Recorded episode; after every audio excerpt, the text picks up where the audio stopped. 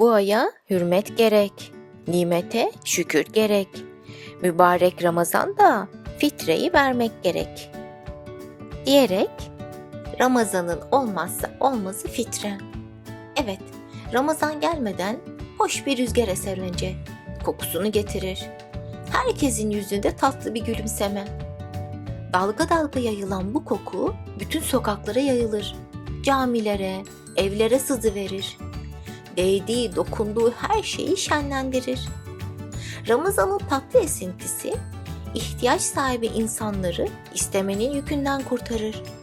Artık bizim onları hatırlamamızı beklemez. Büyük küçük herkese seslenir Ramazan.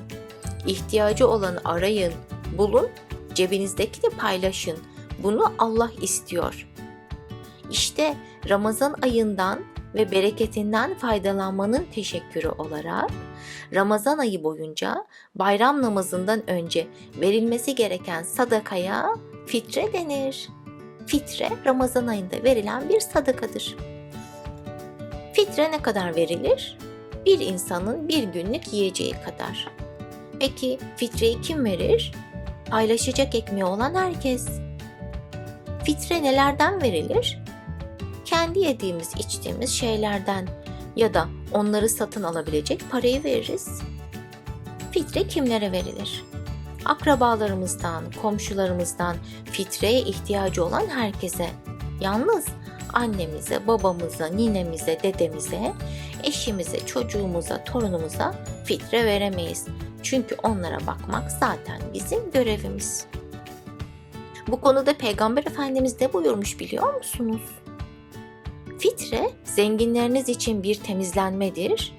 Fakirleriniz de verirse Allah da onlara daha fazla verir buyurmuş. Fitre verince neler olur neler. Öncelikle Allah'ın hoşuna gidecek bir iş yapmış oluruz. Daha güzel ne olabilir? Sonra zengin ya da fakir olalım, kardeş olduğumuzu hatırlarız. Dostluklarımız da pekişir.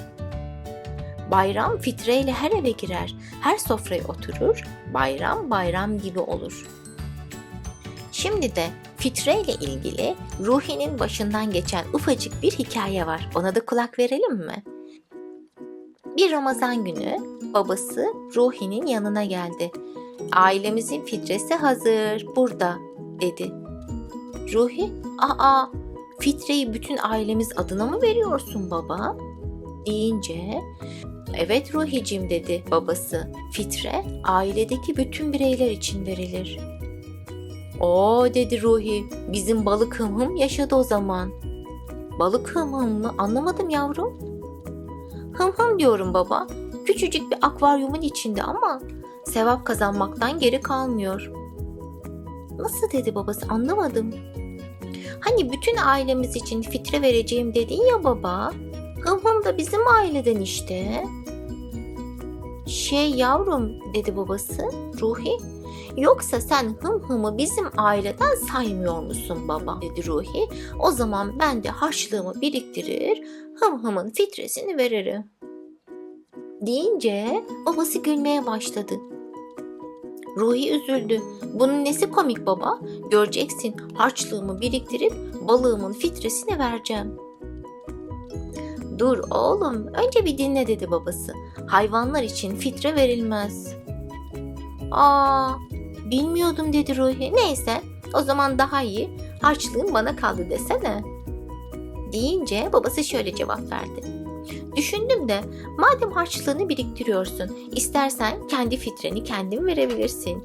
Deyince Ruhi'nin aklında çok güzel bir fikir belirdi anneannesinin ona aldığı oyuncak Ramazan davulunu boynuna astı ve başladı davuluna vurmaya. Duyduk duymadık demeyin. Kendi fitrenizi kendiniz verin. Unutmayın son ödeme zamanı bayram namazı.